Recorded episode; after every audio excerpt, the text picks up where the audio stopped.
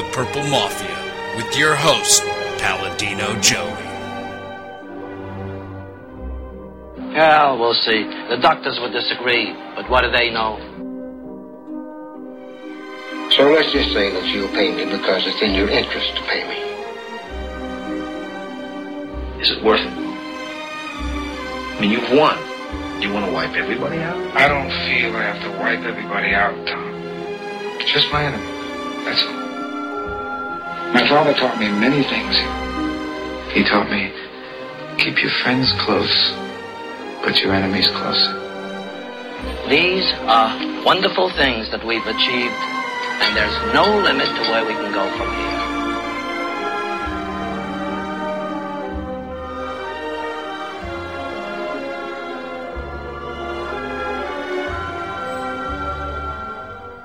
Welcome to the family once again here on Purple Mafia, episode number 95 of Purple Mafia. It is Sunday, September 18th, 2011. I am your host, Joey Wygen, or Pelican or Joey.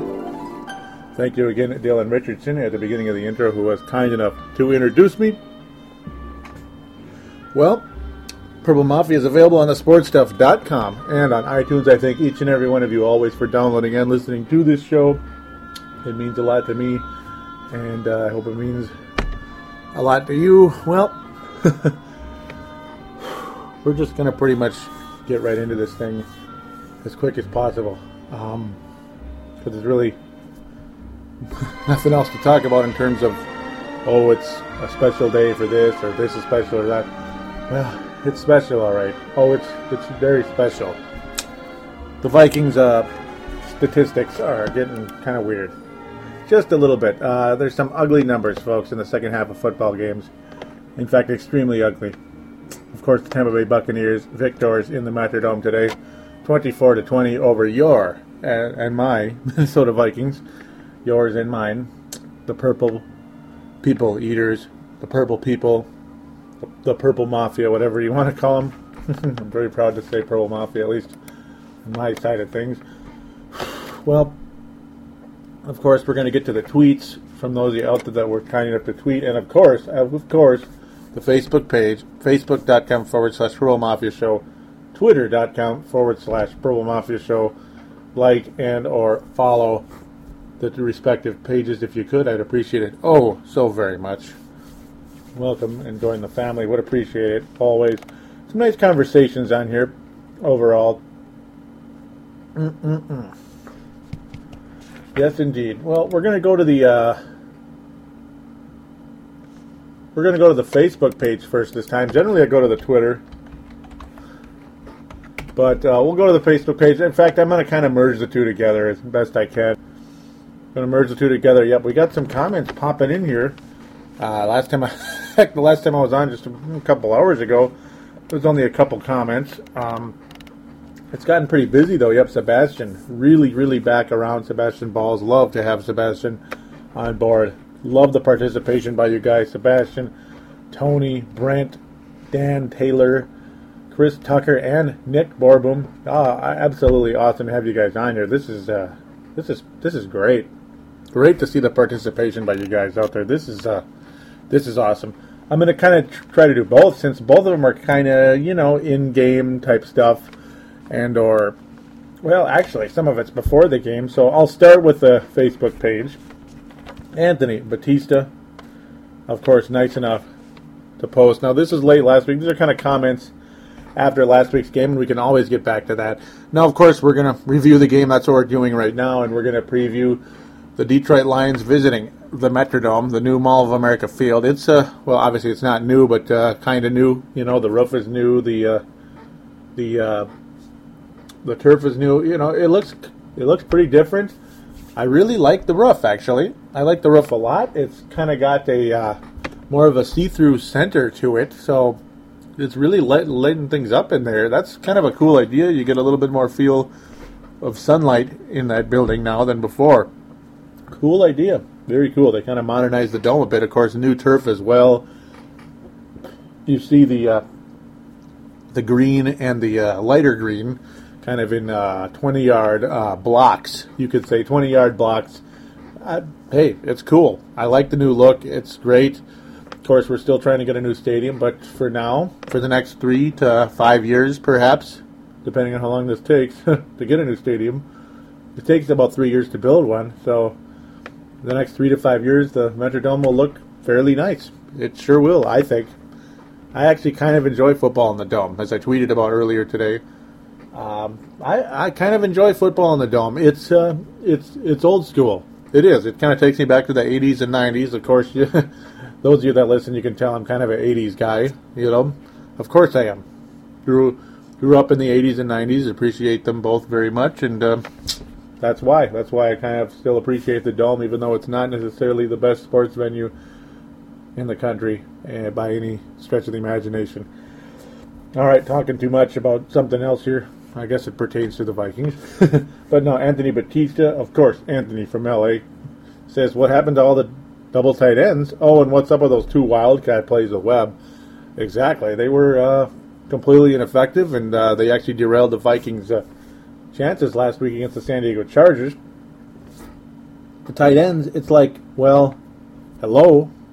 They didn't even throw to the tight ends last week. That was cute.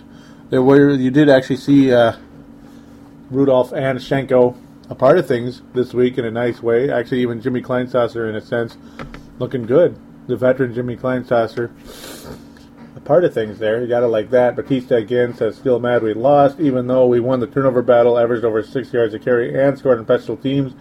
And it's like, yeah, that's a that's a phenomenon. It really is. Doesn't make sense, and uh, it's one of those games you let slip by, and you remember it all year. You remember it all year. That's a game we probably should have had. And of course, the Tampa Bay game today, absolutely, is a game the Vikings should have had. They were leading 17 to zero at the half and lost 24. Excuse me, they were leading 14 to zero at the half. Okay, 17 to zero. I'm just an idiot. Sorry, 17 to zero at the half and lost 20 to 20, 24 to 20. Thank you very much. Thank you oh so very much. Anthony again says next week is Tampa. Of course, this week we should run the ball good or even better. Just don't like that they got a pretty pretty big boy in running back in Blount. And yeah, I mean, it, I figured Vikings needed to have a more aerial attack, as I was talking about in episode number 94. Vikings need a more aerial attack to prove that they can pass the ball, complete the passes, and uh, get it done. Well, in very minimum in this first half, the Vikings, um, excuse me, the Vikings offense, the passing game and the running game, especially the passing game though, was pretty darn good actually in the first half. It was, hey, it was more than worth a watch. It really was. So the Vikings offense looked good. McNabb, accurate and uh, very quick release, especially on one of those touchdown drives that ended with the Adrian Peterson run. Uh, it was a very exciting very exciting offense to watch in some cases. In fact, one of the, well, one of the field goals ones that should have absolutely been a touchdown. McNabb was as sharp as as sharp as you can get as a quarterback. It was pretty much hike, pass, first down, hike, pass, first down, like boom, boom, boom, and it basically was that quick. Uh, I, I like that. That's the part of the West Coast, uh, Coast offense that I like. McNabb looked awfully good in it at that particular time. Bernard Berrian, Sebastian Ball's opening the Pandora's box here, the can of worms, saying a, a, certain guy's name again. Oh, when you say this name, it just drives me crazy. And of course, it drives everybody crazy. It drives Sebastian crazy, I'm sure, to hear to hear this player's name mentioned on the screen and to see the result. Brickhands Berrian drops another. and wasn't it the truth? Right at Bernard Berrian, it was not underthrown, was not overthrown, was not off to the side. It was right at Brickhand and I called him Stone Fingers. Same difference, right? I called him Stone Fingers last year, or I also said his hands were square because he can't touch it, like the whole B squared thing. And uh, Bernard Berrian, yep, pretty much showing his true colors again today. Oh, but he did have a 17 yard catch at one point. That was like, yeah, that was front page news. I had to mention that in the Twitter account. Oh, and it was. It was. It was. It was. Uh, it was front page news. Absolutely. This generates a little conversation here, though, something that Sebastian Ball says. I'm going to get to this first before I get any further onto the Twitter account, move into the Twitter account. Of course, this is again the Facebook page, facebook.com forward slash Purple Mafia Show. Like it on Facebook. There. That's all I got to say. Go to Facebook, Look up Purple Mafia Show and like it. Notice there is a Purple Mafia group and page. Please go to the page, the one that says company underneath it. Okay, I would appreciate that also very much. Sebastian says, Congrats, Adrian Peterson, for being the best running back, Vikings running back ever. Absolutely. Um, Adrian Peterson is still just a kid in a lot of ways. He's what, 25, 26? 26. He's born in 1985. Um, already the all-time leading running back for the Vikings, getting his 20, excuse me, getting his 40. Okay, I'll get it one of these days.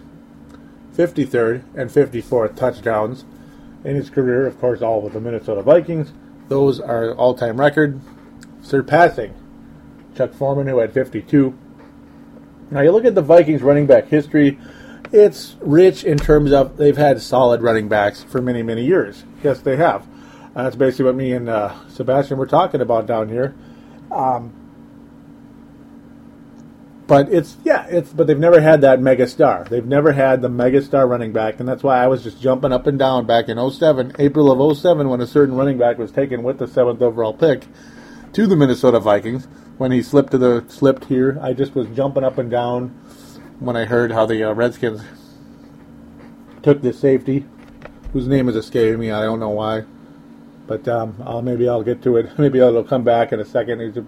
Guy. Everybody thought the Vikings were going to wind up with that safety, but Adrian Peterson happened to be there, and it's like, oh my God, you it's unbelievable. This is the most exciting moment. In the, it was the most exciting draft pick I've ever seen for the Vikings ever. You know, I mean, how many great draft picks have the Vikings had? Okay, Randy Moss. that was the other really, really exciting one. Uh, Culpepper one was interesting, but the result was mixed. It's a mixed opinion type of thing when you talk about Daunte Culpepper. Uh, I think a lot of people, I think the majority would lean towards negative on Culpepper. Okay, I'm talking, digressing a little bit here, but um, the Vikings have had lots of solid running backs in their history, but now, but then they finally got that excellent once every 25, 30, 40, okay, 51 years in this case, running back. The Vikings have never had that franchise running back. And uh, they finally got it in 07. Adrian Peterson is that guy, and he already, at age 26, he leads the all time touchdown category, the yards soon to follow. That was Robert Smith. Uh, amazing career already for Adrian Peterson I mean, you, we've seen some decent running backs come and go. Robert Smith could have been a lot better had injuries not plagued his career early on. I mean, it was like ACL every year, it seemed like, with that guy. It was really weird and frustrating. One year it was chicken pox. It's like, what the hell, man? Who has chicken pox when they're in their 20s? Like, that's rare, really rare. Um, it's like, okay. We had Terry Allen, who was very, very good, but ACLs, you know? Like, what, what, what, what do you do? You had Ted Brown, who was very good but never great. Chuck Foreman was better than good but not great. Uh, Bill Brown was kind of a blood and guts type of runner way back in the 60s and early 70s. A white running back, obviously, because that's back in the old days. Uh, but again, more of a blood and guts type of guy. Probably what Toby Gerhart is in the modern terms. Toby Gerhart could be that Bill Brown type guy with a, that a very aggressive style that he brings to the table and uh, he's starting to show some skill, folks. We're going to talk a little bit about Toby Gerhart today. Mm-hmm. That was very, very fun to watch. Okay, now we'll get to the Twitter account, the mentions by those of you out there.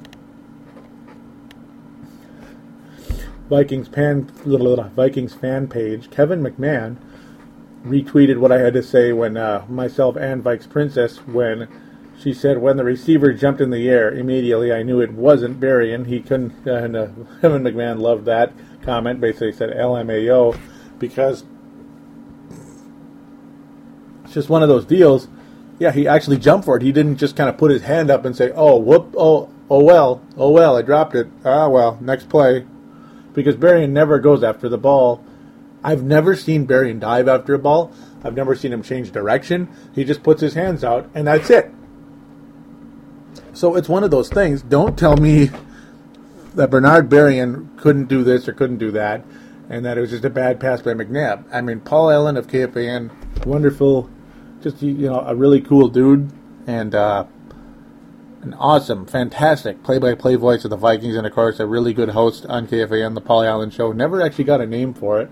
Some people nickname it the Paul Allen Project. Um, but he kind of, he kind of, I thought he just fell on the sword a little bit for Bernard Berrian last week. I mean, come on. Bernard Berrian puts very little effort going after the ball.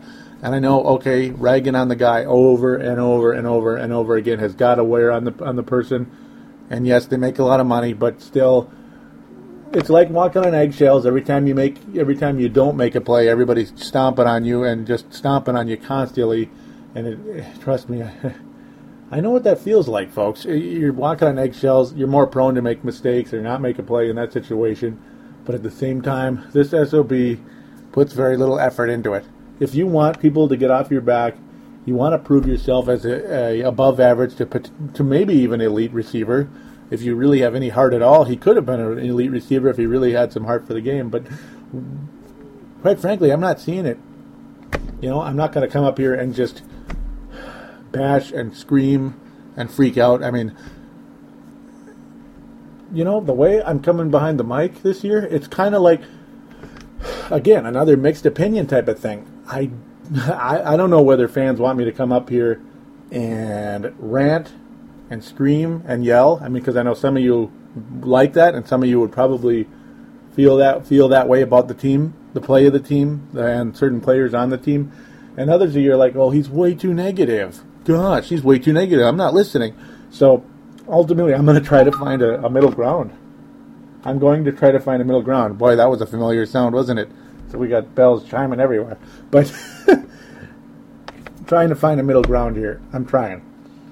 I'm going to give you the emotion that I have, and I'm going to try to be objective, and I'm going to try to do the best I can to let my experience do the talking. Obviously, a lot of you out there very, very, very educated in this sport, very educated in this league, the National Football League. It's uh, I love talking to you guys. I love hearing from you. That's why like to have your participation on Twitter and Facebook. It doesn't cost you anything. You just talk with me, and you get to well, you get mentioned on air. It's, uh, not saying that you're some big shot because I'm all like, well, you know, this guy said this. I am not saying, you know, that uh, I'm talking to seven billion people because no, I'm not. Again, another situation going on with this team. I don't sense that there is a. Uh, I don't feel a lot of buzz from the fan base of this football team at all this year, at all. Uh, Vikings locker room closed down in Ridgedale because nobody was in it the last two years. Nobody was there after after 09. So I'm kind of feeling a malaise with the uh, the fan base of this team, and I think that's unfortunate. Again, you guys have a right to choose what your hobbies are, and if you're sick of watching this team, I guess that's that's your choice. But I'm gonna be here regardless of who's listening and who isn't. So as I continue to bounce around like a just just I'm just being myself, I guess. Uh, Jay Dartis, I hope I'm saying your name right. I'm not sure if he's a follower. I think he is. Yeah, I think you're a follower and maybe a listener. Um, I commented saying that remember when we were fun to watch, and he, his response is, "I know, I, know, I hate McNabb," and I basically my response to him is, uh, "It's not even about. It's not about for me. It's not about hating McNabb, but it's like." it would be nice to see a little more urgency from this guy. And that's what Desjardins says basically when he's like from day one, from day one he has not made me feel like he wants to win, so I just don't like him. And I, I can understand that response. It's um, you don't see an urgency from McNabb. No, no, you don't. Um, clearly, the guy does have football in him. Yes, he does. It's just a matter of how quality football is it. Right now, mediocre McNabb. That's kind of what his nickname would be if I was going to come up here and just give him a nickname for how he plays here in Minnesota. Mediocre McNabb. He's a mediocre quarterback right now. He's not horrible. Uh, he doesn't make many mistakes, which is good, but there's no real sense of urgency from him. Really, there really isn't. Purple Love 021, Craig, responds to uh, what I say again. So it's kind of like they're retweeting and then responding to it, which I think is kind of cool. That way, you know, they know. That way, they let you know what they're responding to, and that's kind of cool. I like that. I was basically saying it's nice to see Jared Allen playing well two weeks in a row, which of course is very rare. Jared Allen is one of the streakiest players I have ever seen in this game. Purple Love Craig says that the honeymoon is over with him and his wife, so it's time to play. that was funny. I, I like that line. That's about where it goes. Um, but no, I, I got fooled again, guys. what did I tweet about last week? And Purple Love responded to me at the time the same way. Which is, you know, totally understandable why he would agree with me because the team looked solid. In fact, he looked more than solid in the first half. McNabb was, was hurling the ball, completing it to receiver after receiver. Adrian Peterson was blowing through people. Jared Allen was getting sacks. Robinson was, was frustrating Freeman constantly. Uh, Abdullah was making plays. Husain Abdullah is really good. Jamarcus Sanford greatly improved this week over last. Winfield is Winfield. He's the best corner. He's the best gall dang cornerback or defensive back on his team. He is. Cover up my swear word there. Okay, I didn't swear, but yeah, he's the best gosh darn uh, defensive back on this team, probably since you know the old days, at least the '80s. I mean, that guy is just ridiculously awesome. Is Antoine Winfield? Um, but no, I made a comment saying that yeah, this now this does look like a 10 and 6 football team right here. And you know, they look like a team that can play, a very solid team, a playoff team. The quarterback that is more than competent, above average, completing passes, very mobile, mobile, whatever you want to say. Receivers were catching the ball, like Michael Jenkins, like uh, Percy Harvin, who was outstanding today. Adrian Peterson was wonderful as well. Uh, obviously, as I said already, Toby Gerhart all over the place on that field today. Very, very cool. But um, he responds with Purple Love does say agreed about the looks of a 10 and 6 team as da- as bad as we played last week. We only lost by seven on the road, the signs are good. And yes, they were, Craig. they were very, very, very good. I'll get back to the last two posts much later when we get into the, well, yeah, when we get to like the end of the game review here. Boy, oh boy, oh boy, oh boy, oh boy, oh boy, oh boy, oh boy, oh boy. What a game. so, yeah, I mean, speaking of the second half, yes, if the score was 17 to 0. We got this thing, man. We got this by the ass. there we go. I'm swearing again. But we did. We had it by the by the by the butt. You know, 17 to nothing. Vikings looking awesome. Defense is kicking butt. They look like the home team Vikings when they're at home. The defense is much better. McNabb looking playing with some energy. Not much urgency overall in the game, but playing with some energy. Peterson playing like like a legendary running back. You can't go wrong. 17 nothing lead at home. The Bucks, well, Freeman was making some mistakes here and there. Interception. Um, later on, the interception is actually in the. Man, what a weird game. Interception was actually in the second half. It's like it was like exactly the same as last week. It's like what the flip? Am I gonna? Okay, I'm trying not to get too freaky and sounding weird, but what the what the heck? You know, it's like how could the game be this similar? I mean, it's one thing when there's similarities between one weekend and next, but I mean, it's like exact. It's like the game, the games between the two weeks literally mirrored each other. It's just the Vikings look better this time around, but overall, everything mirrored each other. The Vikings do look like they're dominating in the first half. We got this thing by the by the by the butt, by the whatever. You know, you get the idea. We got this thing. We're gonna win, big time. We're gonna be a playoff team for sure because we look really good. And then the, the other team, Tampa Bay or San Diego, comes out scores right away in the first or second half. Excuse me. The other team, Tampa Bay or San Diego, playing with a lot of momentum, but oh, intercepted. Here we go, like the Jared Allen interception last week and the Abdullah interception this week, you're basically like, there we go. That was that was the big play right there. Now we got it. We'll be okay. We're still ahead, so we'll be fine. No, no, we're not fine. Because nothing, we got nothing out of it. Zero. Zero, folks. And I'm, and I'm going to make this the title of the show this week. I'm going to say it right now. I'll say it right now. not trying to jump ahead or anything but I'm not going to read the. I'm not going to talk about the game like I'm reading a book anymore, like I kind of had been doing the past couple years. Um, this is it. This is the stat of the week. This is the stat of the 2011 season thus far. and I just wrote this. I wasn't like, well, touchdown Buccaneers, I, I, I don't I, I didn't need to say this because this stat said it all right here. 2011 second half update because I was updating it during the game when it was 27 to 0 in the opponent's favor. The Vikes opponents 27 to 0 in the uh, second half of 2000 second half of games of 2011 thus far. 27 to 0. Oh, but the Vikings got a field goal on a very solid drive that ended up with just a field goal. Unfortunately, very frustrating due to some you know some good running by Adrian. Actually, no, it was a great run by Toby Gerhart, the 43 yard, 42 yard run by Toby. Vikings only got a field goal out of that. That was frustrating, but there it is. There's your first points in the second half of the year.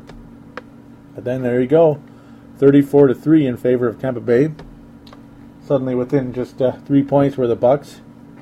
Yes, they were 34 to three. Tampa Bay. yeah, uh, 34 to three. The Vikes opponents lead the Vikings in the second half in games in 2011. That is just atrocious. Atrocious. And the Vikings defense again fell asleep. And it's like, well, at least the lockout's over because you can just feel we're going to lose this game. And then you had the Tyrell Johnson play, the big one. Josh Freeman threw the ball right to Tyrell Johnson's, right into his, right up his grill, whatever the heck your words, whatever terminology you want to say. Right in the bread basket, right on his numbers. There we go. That's the ultimate and and he didn't catch it. He he just didn't catch it. He just he knocked it away. That's good. At least he didn't catch it, or at least he didn't let the other guy catch it. I forget which Buck player. It was almost intercepted, but but he didn't catch it, and that's it. That would have been the game had he caught the ball. Vikings would have had the ball with a minute forty left. You maybe need to get one. You just run the ball you maybe need to get one first down, maybe not. I'm not sure exactly. Probably need to get one first down. I forget what the timeout situation was at that point in time. Oh, and we'll be talking about timeouts, folks. we'll be talking about timeouts in a, in a couple of seconds, and I think some of you, I think a lot of you know what I'm talking about out there. Mm-hmm. But no, that's all we would have needed to do. Possibly just run for one first down, and the clock could have ran out. But no, the Bucks ended up getting a first down on the next play, like clockwork. Bucks were on the were first and goal on the five. It's like we're dead. Oh, and yes, we were. Yeah, we were dead. Mm-hmm. Of course we were. Josh Freeman is the captain comeback right now, and that's why the he's been the main reason why the Tampa Bay Buccaneers were in the playoff hunt last year. LeGarrette Blount, also a big time, big running back who did get two touchdowns today, as warned by uh, Anthony from LA on the Facebook group page, excuse me, Facebook page. He had two touchdowns as well. And in fact, he scored that touchdown on the next play with only 31 seconds left. Yeah, did you hear what I said? 31 seconds, right? Well, there was about a minute 40 left. there was about a minute 40 left just a couple, it felt like a couple seconds ago. Well, because the clock never stopped, did it? Well, how many timeouts did the Vikings have? How many timeouts do you think the Vikings had? They had all three remaining. Look, this is beyond belief. There's there's there's your story right there, folks. There's your story. You want something to talk about when it comes to the Vikings on one of the many many reasons why we did not win this football game today. That's one of the reasons. That's one of the reasons. Decisions like that are unforgivable. What was that? A, a minute 44, a minute 40, whatever left. You don't use a single timeout to stop the clock? You know how much? The Vikings had 14 seconds left, trailing by four. Trailing by four. You have to go all the way downfield to have any chance in this game. And you don't use any timeouts to stop the clock? I mean, the Bucks were either going to turn the ball over on downs before the clock ran out, or uh, they were either going to turn the ball over on downs. They were going to kick. They were going to try to tie the game up. You have to use timeouts in that situation, Leslie Frazier. You have to use timeouts in that situation, and he didn't. And I don't know why. I really don't. I'm actually kind of a little bit surprised that this wasn't really brought up that much. Uh, maybe I'm missing something, and it was brought up, and people are screaming about it all over the town, but I, I'm not seeing it. This is a game the Vikings beyond should have won. Like last week, the Vikings had the game and slipped out of their hands, but on paper they were absolutely dominated. But when you look at the the, the four major statistics here between the Vikes and Bucks, first downs Vikings win 25-18, yardage 390 Minnesota, 335 in favor of the Vikings again. That was of course 390 to 335 over the Bucks. Turnovers, it was a tie, 1 and 1. Time of possession, three, 33 minutes and 30 seconds in favor the Vikings 26-30 for the Bucks. That's a seven-minute advantage for the Vikings right there, and um, that's a decent amount of time. Uh, no, the timeouts are not the only reason we didn't win the game, but that is a huge, huge, horrible mistake by Leslie Frazier. I'm sorry to say this because I like him. I like him a lot. I like the uh, personality he brings to this football team. I like the way he treats people. But come on, where where where where were you on that one, man? That's a lot of time that you could have had to bring the team downfield to at least have a chance. I mean, do you want to win or do you just uh, screw it? If the Bucks score here, we lose. Is that basically was that was that the uh, the strategy there, or could someone? If someone has a better answer to that, I'd really appreciate it right now because uh, I'm not seeing any answer to that question right there. That's a big question I'm I'm throwing on the table right now. What was that? Seriously, what was that? Again, I love you, Leslie Frazier, but when your team makes lots and lots and lots of mental errors down the stretch defensively and offensively, I mean, there were some major mental mistakes in this game, and the coaching making mental mistakes here. And yes, that is a mental mistake by the head of the coaching staff because I don't think any explanation that the coach would offer about that there is gonna is gonna make me feel better and is gonna make anybody feel better that, uh, that understands the game of football. Why would you do that? I mean, Frazier, come on, you're a smart guy. I, I don't get them. I, I don't get it. I don't get it. It's like, did you forget something or what happened here? Were you just so shocked that we were going to lose the game, or what? What? What? What? What the heck? What the heck? All right, I'll get off that. I'm talking about it way too much, which is, but I guess that's what we show hosts do sometimes. We just talk, talk too much, right? Well, that's why I need some of you to call in 209 736 7877. 209 736 7877. It is a voicemail. Do treat it as such. Mention you're calling in for Purple Mafia. And do the talking, folks. Join me in the conversation. Thank you oh so very much. Mm-mm-mm. Well, Sebastian Bowles says, okay, Vikes, we let up a touchdown. Now let's at least get a field goal. And of course, the Vikings' response in the second half, nothing. But no, the, the other big play of the game, the other major reason we lost, this was a huge momentum turner when the uh, Bay Buccaneers did the onside kick. And it worked. Oh, it worked all right. It worked. Another just Vikings caught off guard. They had the wrong uh, team out there. They weren't expecting the onside kick. They didn't have the hands team out there. Uh, that's why the coaches are paid, I guess, to be ready for situations like that. Players sometimes aren't prepared for whatever reason. Maybe it's just maybe it's their own fault. Is it the coach's fault? I'm just gonna stand neutral on that for the time being. Okay, I'm not. I mean, I've already ranted enough about Frazier on episode 90. Excuse me, 95 already. Woo, episode 95. We're getting close to 100. Don't don't tell anybody though. Um, but um, yeah, I've already ranted enough about Frazier on this episode, so I'm gonna give him a break for now. I'm gonna stand neutral on that. I mean, the coaches and the players are to blame for that. End of conversation. Sebastian says, "F our defense," and um, yeah, I mean the offense wasn't giving the defense enough time to rest. That's a huge problem. Yes, it was, and it's very similar to last week. so there you go. I mean, the defense did not make good plays, though. They made some huge mistakes. Don't know what's going on. Really, they were giving up big plays again. Um, partially because they're tired, partially mental errors, partially because they just not. Some of them just aren't that good. Cedric Griffin really, I, I've had about enough of Cedric Griffin already. No, actually, no. Cedric Griffin is okay sometimes.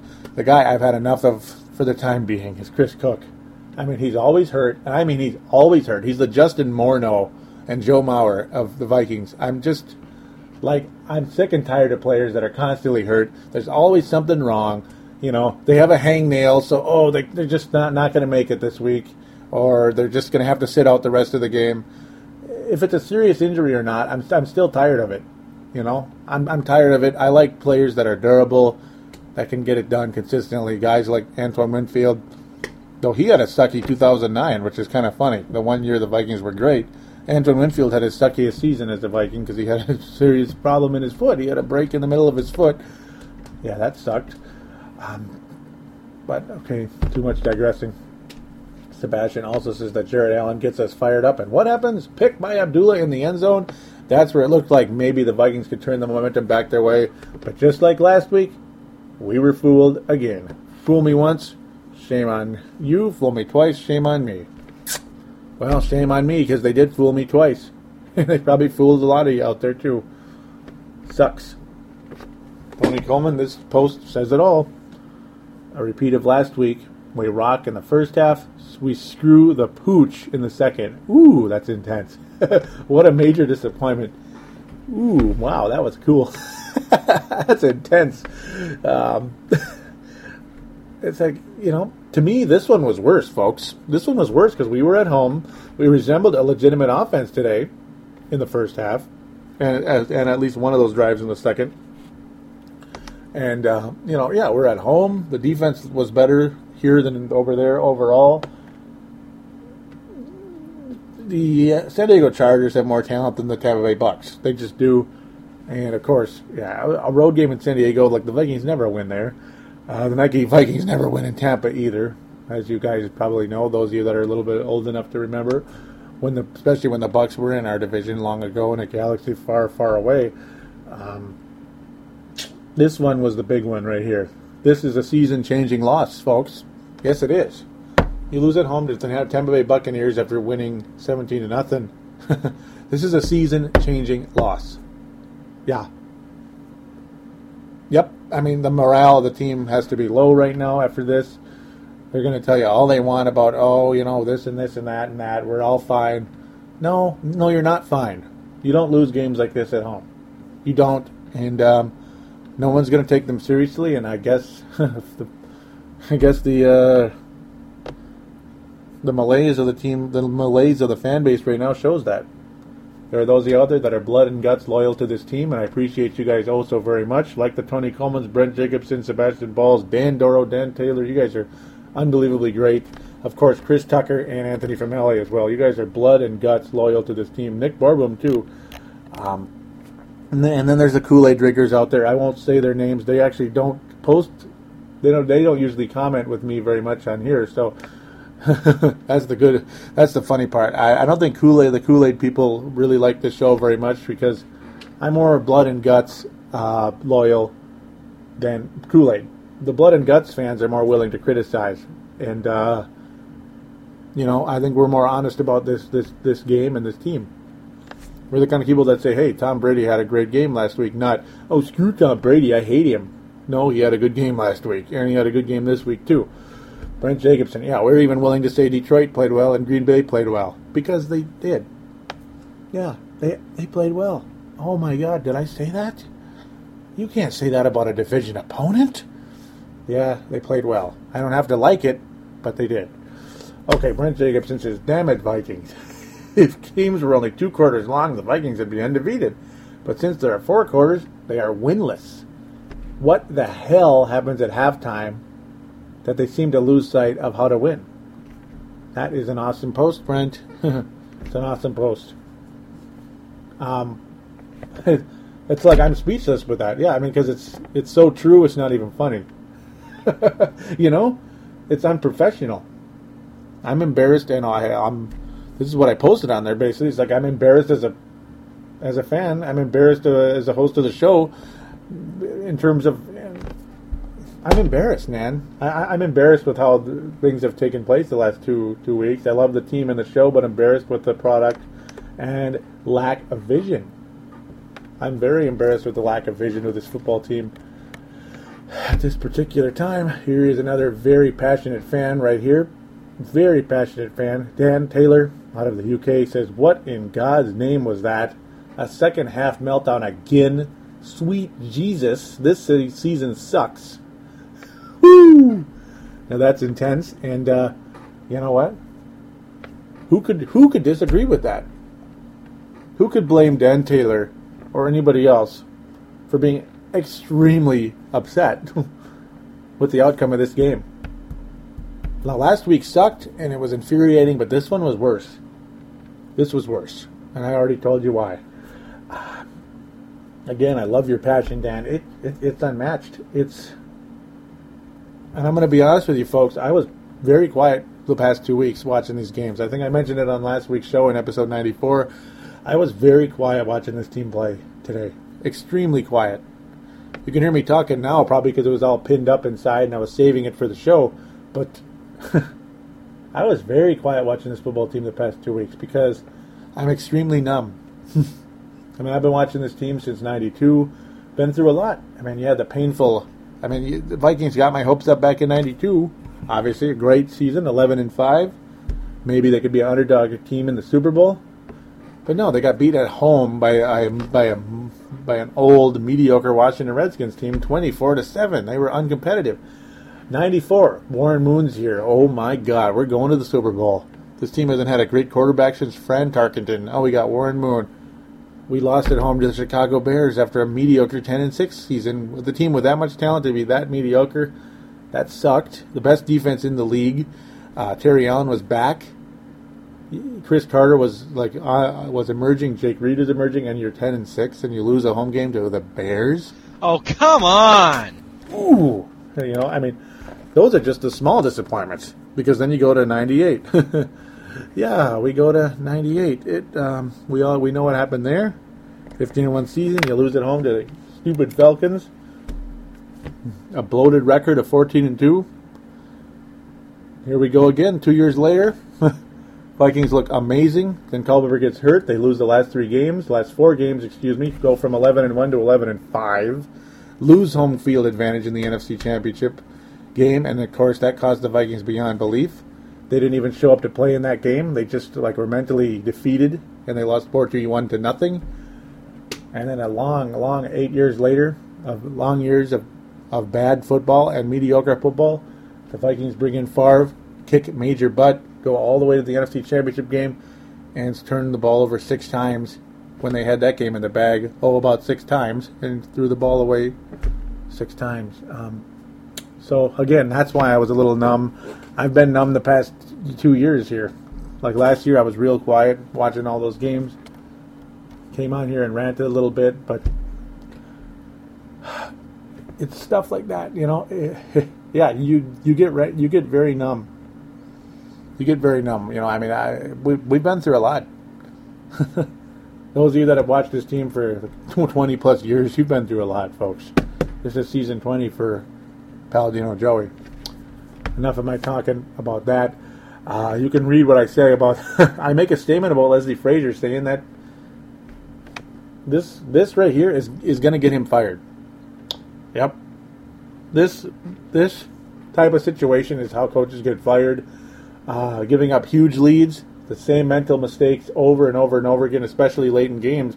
Kurt Rambis, Timberwolves, mental mistakes, blowing huge leads, and the Timberwolves had a horrible record, and the coach got fired. Same exact symptoms that I'm seeing with the Vikings right now. Mm-hmm. Yeah. So you see the same mistakes over and over again, and blowing leads. I mean, it's okay. I'm repeating myself, but it's like if you didn't understand it the first time, you will now. but you get the idea there. I mean, Leslie Frazier. Hey, he's not on the chopping block yet, but this kind of stuff can put him on the chopping block very, very soon because these are football games that were left on the table. The Vikings could be 2 0 so easily it's not even funny. Now, I know people said that about games last year, but this team couldn't complete a pass last season for their life. And Adrian Peterson was bottled up so bad, you couldn't even believe it. So, I mean, there was nothing the Vikings offense could have done last year to win those games against Miami and New Orleans and all the other stupid games in between and or later on, excuse me. So there you go. Those are the symptoms right there. Those are symptoms of bad coaching, folks. And um, well, I'm going to leave it at that.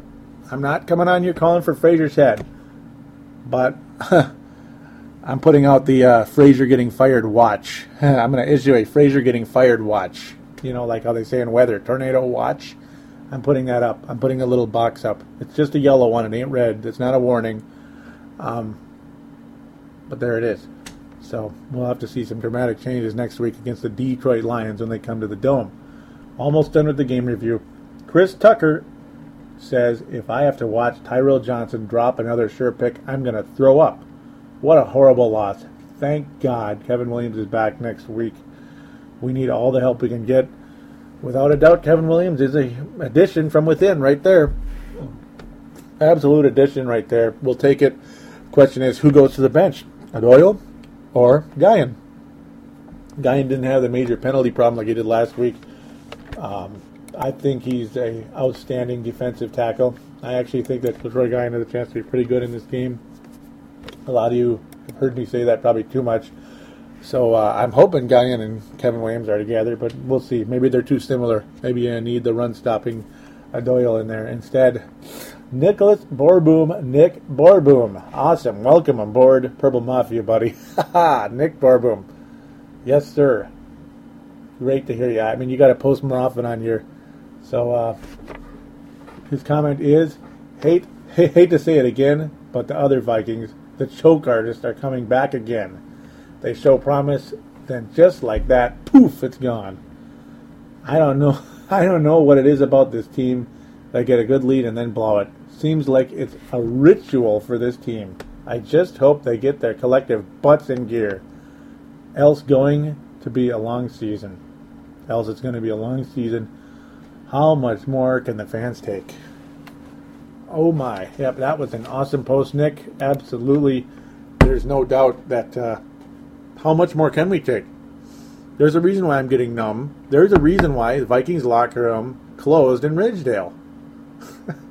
and you know, I hate I hate coming on here and saying that kind of stuff because it's so negative. You know, when I'm coming on here and saying, "Well, there's a reason why they closed that Vikings locker room in Ridgedale," but oh man, it's because people are tired, they're numb, and uh, it's you know, it, it is what it is. Facts speak for themselves.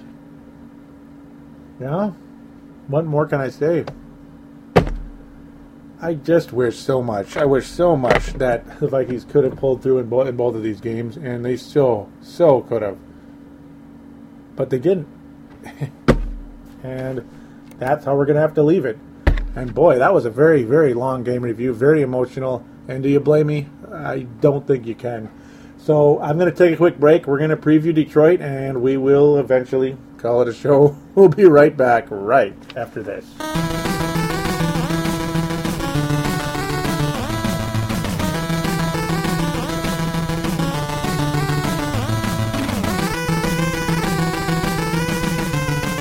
And we are back here on Purple Mafia, episode number 95, which is a reminder for all iPod users, Microsoft Zune, as well as all other MP3 players. Thank you again for joining me here on the Purple Mafia show.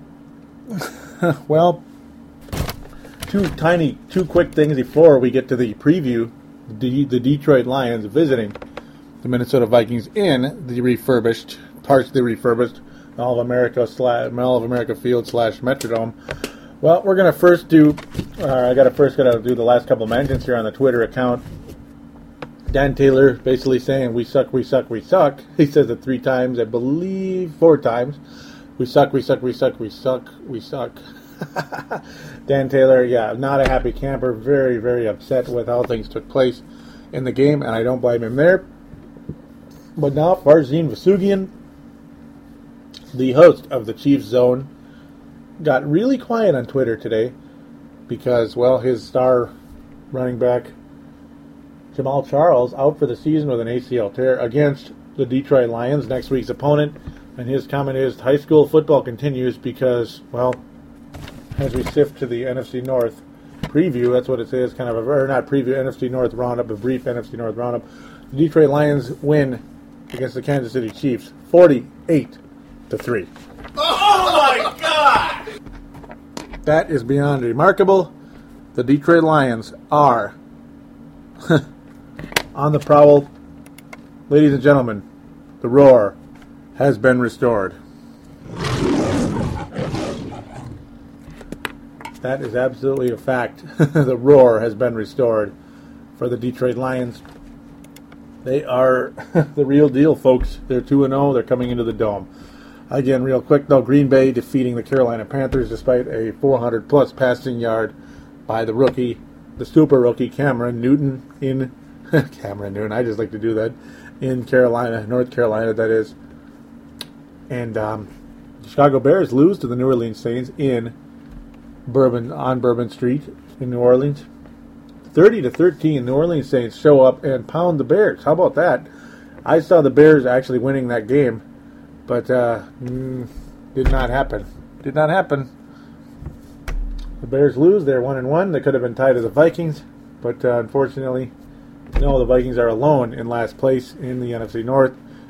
Green Bay and Detroit right now, the top two undefeated teams. Detroit Lions are for real. The roar has been restored, and that's who the Vikings will face next week. Oh boy, oh boy. I don't think they're going to put up these type of numbers against the Vikings defense. Somehow, I just don't think it's going to be this good, especially in the dome, because the Lions never win in the dome. They haven't won in the dome since the '80s, and uh, okay, actually, maybe they did win back in '97. I'm kind of confused. Maybe they did. I forget. But other than that, they like haven't won there since the '80s. Um, Matthew Stafford, 23 of 39 294 yards, but that's not the amazing part. It's the four touchdowns. yeah, four touchdowns for Matthew Stafford. Ridiculous numbers yet again. Ridiculous numbers by Matthew Stafford. But the Lions also forced three turnovers on Matt Cassel, three interceptions. They sacked him twice. That's not that great considering uh, the Detroit Lions defensive line is supposed to be all great. Yeah, they're really good, but you know, not the most exciting numbers in that sense. But the three interceptions, well, that's a that's a problem. Matt Cassel certainly not to, not really uh, living up to the sixty million dollar hype that he was brought into. Try to make the uh, the, the Chiefs into the uh, the Western Western England instead of New England, Western England City, Western England, Kansas City over there. Um, not looking good for them. Of course, Jamaal Charles ACL tear. Dexter McCluster and Thomas Jones uh, filling in. Look, Le'Ron McClain, also a member of those Chiefs. Uh, they did what they could, but whatever. Dexter McCluster lost a fumble. The Chief, the uh, Lions forced another turnover. That was actually four turnovers in that sense, but a total of six as a whole for the Kansas City Chiefs. Detroit Lions, a very, very, very, very, very, very dangerous football team. Very dangerous football team. The only good stat by the Kansas City Chiefs in this game was five catches for 101 yards by Dwayne Bowe. And he did not get a turnover, so good for him. Jahvid Best overall. Oof, looking good.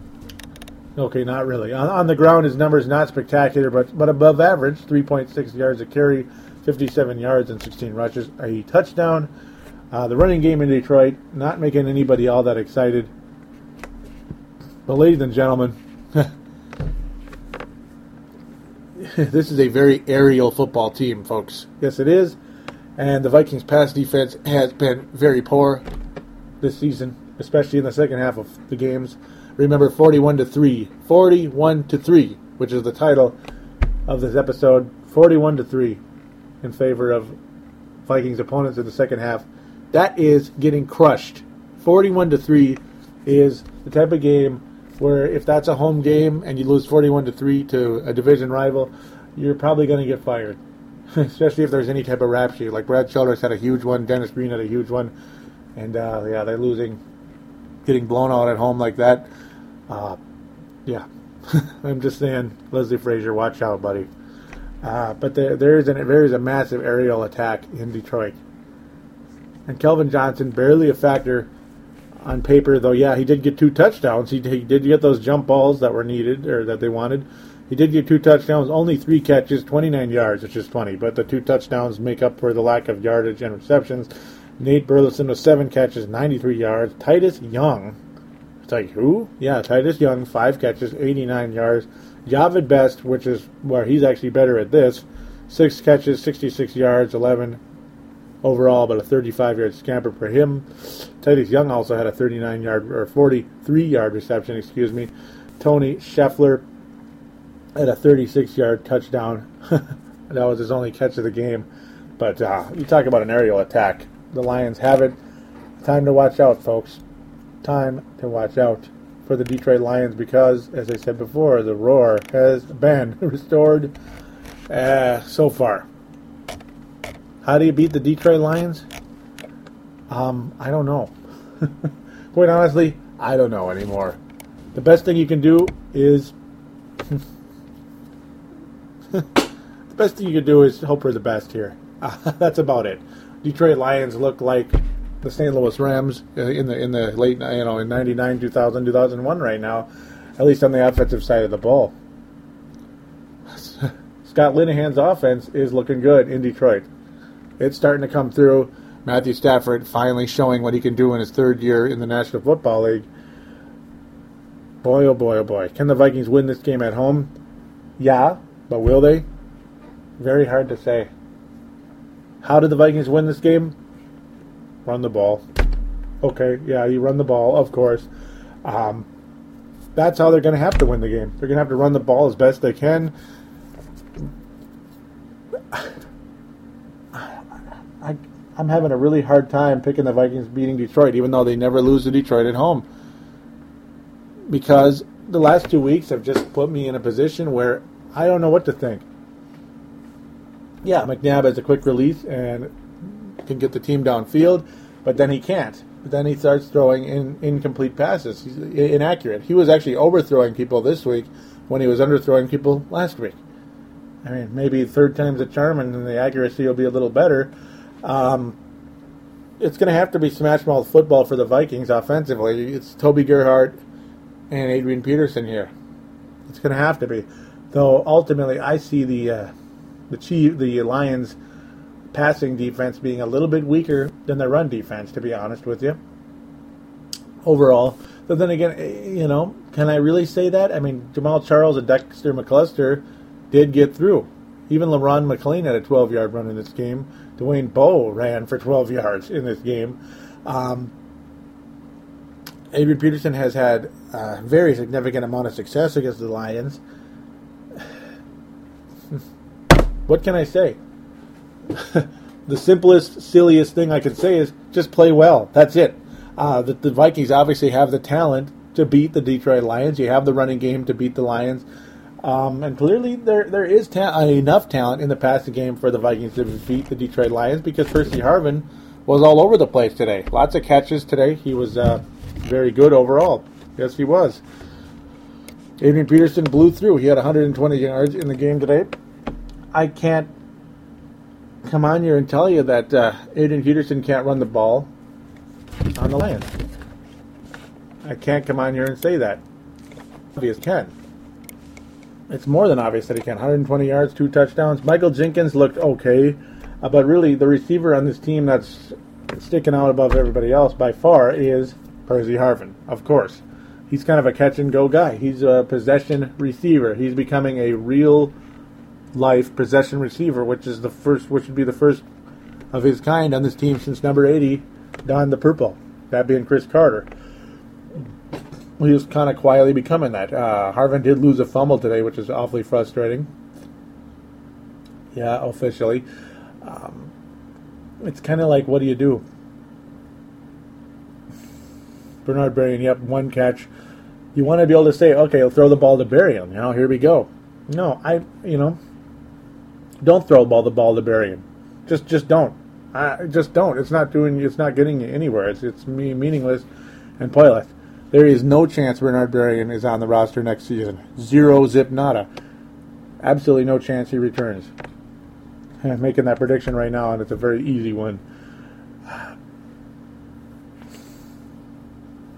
It's like you know you want to come in here to say a formula of success for the Vikings in this game, the best thing I can say is give the ball to Peterson. The most grade, the most uh, simple thing you can do is give the ball to Adrian Peterson, who lost his first fumble today. Yeah, he he didn't lose a fumble. He lost the ball, but it was not the ball. The possession was recovered by Anthony Herrera. Um, but an, but an unofficial fumble, you could say. He lost possession of the ball. Uh, Toby Gerhart able to break through on multiple plays today as well. He had a 31 yard carry and a 42 yard catch and go, um, which was a short, going to be a short first down type play that ended up blowing up into a big 42 yard play that wound up only a field goal. Uh, to me, I think it's Toby Gerhart and Adrian Peterson. Toby Gerhart, Adrian Peterson, and Percy Harvin. Those are the guys that will win the game for the Vikings against the Detroit Lions next week. If McNabb is sharp, like he was in the first half today. Uh, he had 153 yards in the first half, so that means he had 70 in the second half. Not terrible in the second half, but certainly not as accurate or as aggressive. Adrian, Adrian Peterson's numbers were lower in the second half as well. Just nothing really clicked for the Vikings. We, we didn't have the ball long enough in the second half for Adrian Peterson to get anywhere. For Adrian Peterson's numbers to really blow up in this game.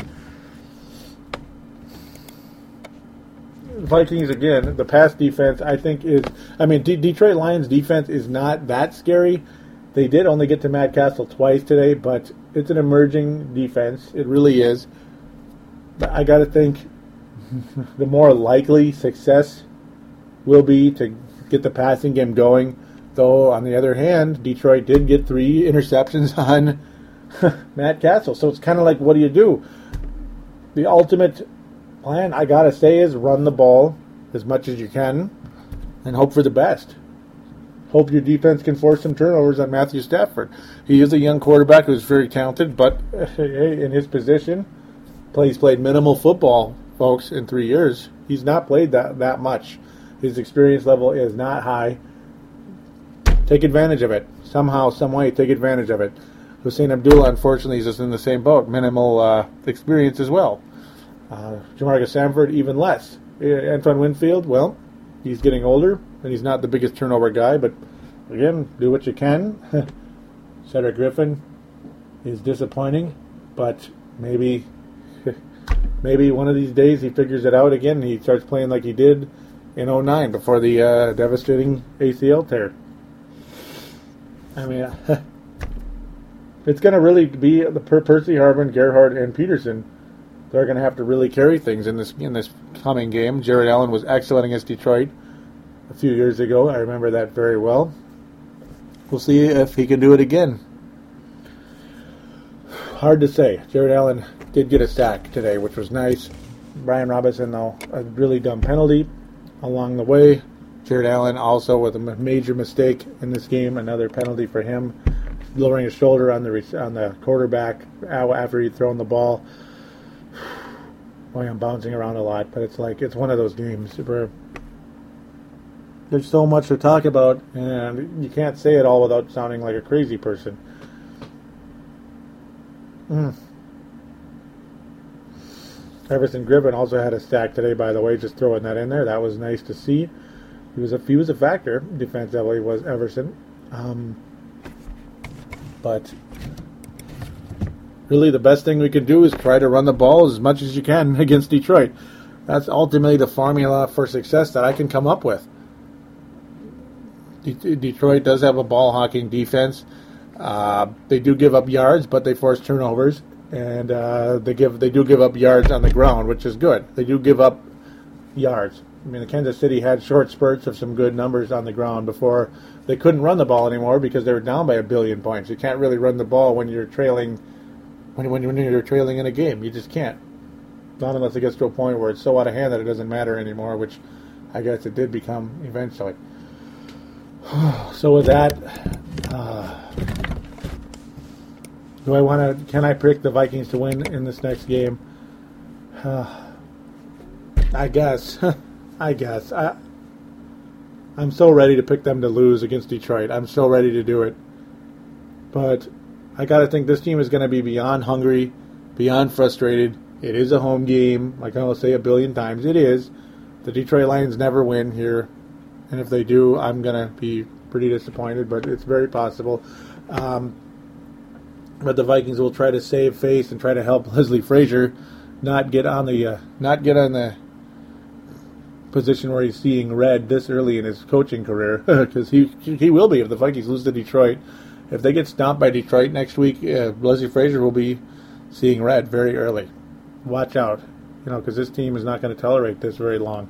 I don't think, regardless of how much you like the guy, you, this can't continue. If it's the same crap again next week, it's he's going to be in real big trouble. I think. Um, with that said, you know, I want to be able to.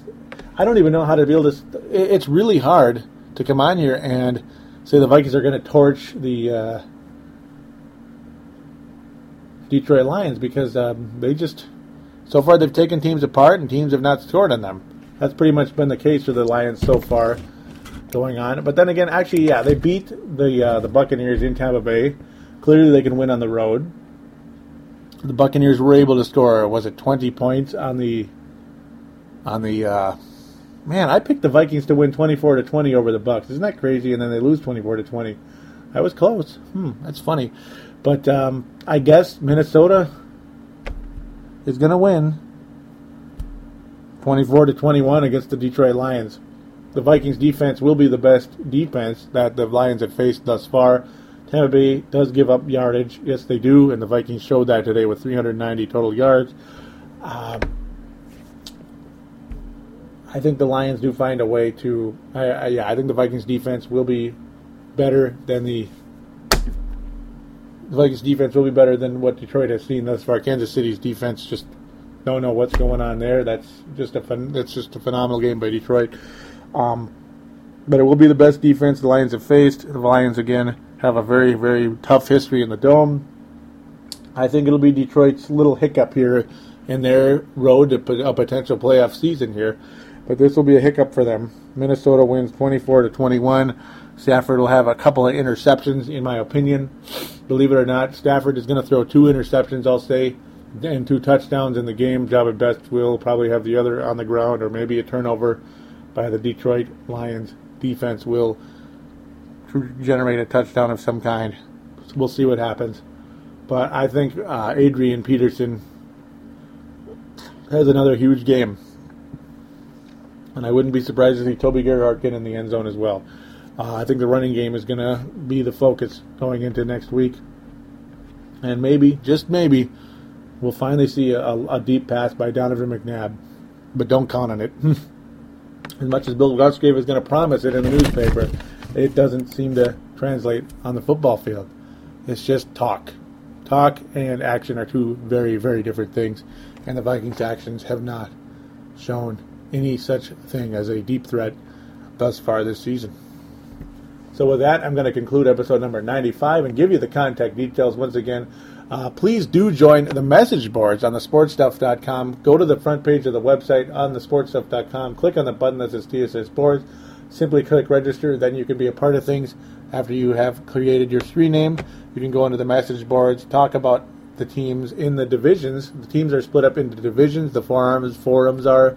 That way, it's more of an open conversation with other members in our division, and it makes things much more interesting that way. I like that idea by Dylan Richardson, who is a Bears fan that lives in California. Interesting combination, but there's a Viking fan that lives in Mississippi as well, named Cedric Paulding. Gotta like that. And of course, Viking fan in Scotland and UK, Australia. Love you guys out there. You know who you are. Um, love you guys. Yeah. But uh, that's the idea. Get on those message boards. Appreciate it. Oh, so very much. Don't forget about the phone lines 209 736 7877. 209 736 7877. It is, again, a voicemail. Do treat it as such. Mention which show you are calling in, which is Purple Mafia. Then do your statement, shout out, comment, or opine, whatever it is. Enjoy. Enjoy your uh, time on the air. It'll be fun to hear you, and I'm sure you'll enjoy hearing yourself as well. it's Why not? It's fun be great to have you on there. Don't forget about the Facebook page and Twitter account, facebook.com forward slash Purple Mafia Show, twitter.com forward slash Purple Mafia Show. Like and or follow those respective sites. in kind. All right, so thank you very much again for listening. Please, out there, those of you that enjoy the show, tell a friend about the show. Bring them on board. Could use all the help I can get right now. Please do join the show. I'd appreciate it also very much. Do listen. Get your friends to join the Facebook group and or follow the Twitter. Would appreciate it also very much. Again, good luck the Minnesota Vikings. They are absolutely going to have to win next week in every every way. They're going to have to win it for themselves and for the fans to uh, try to salvage this season because you go down 0 3.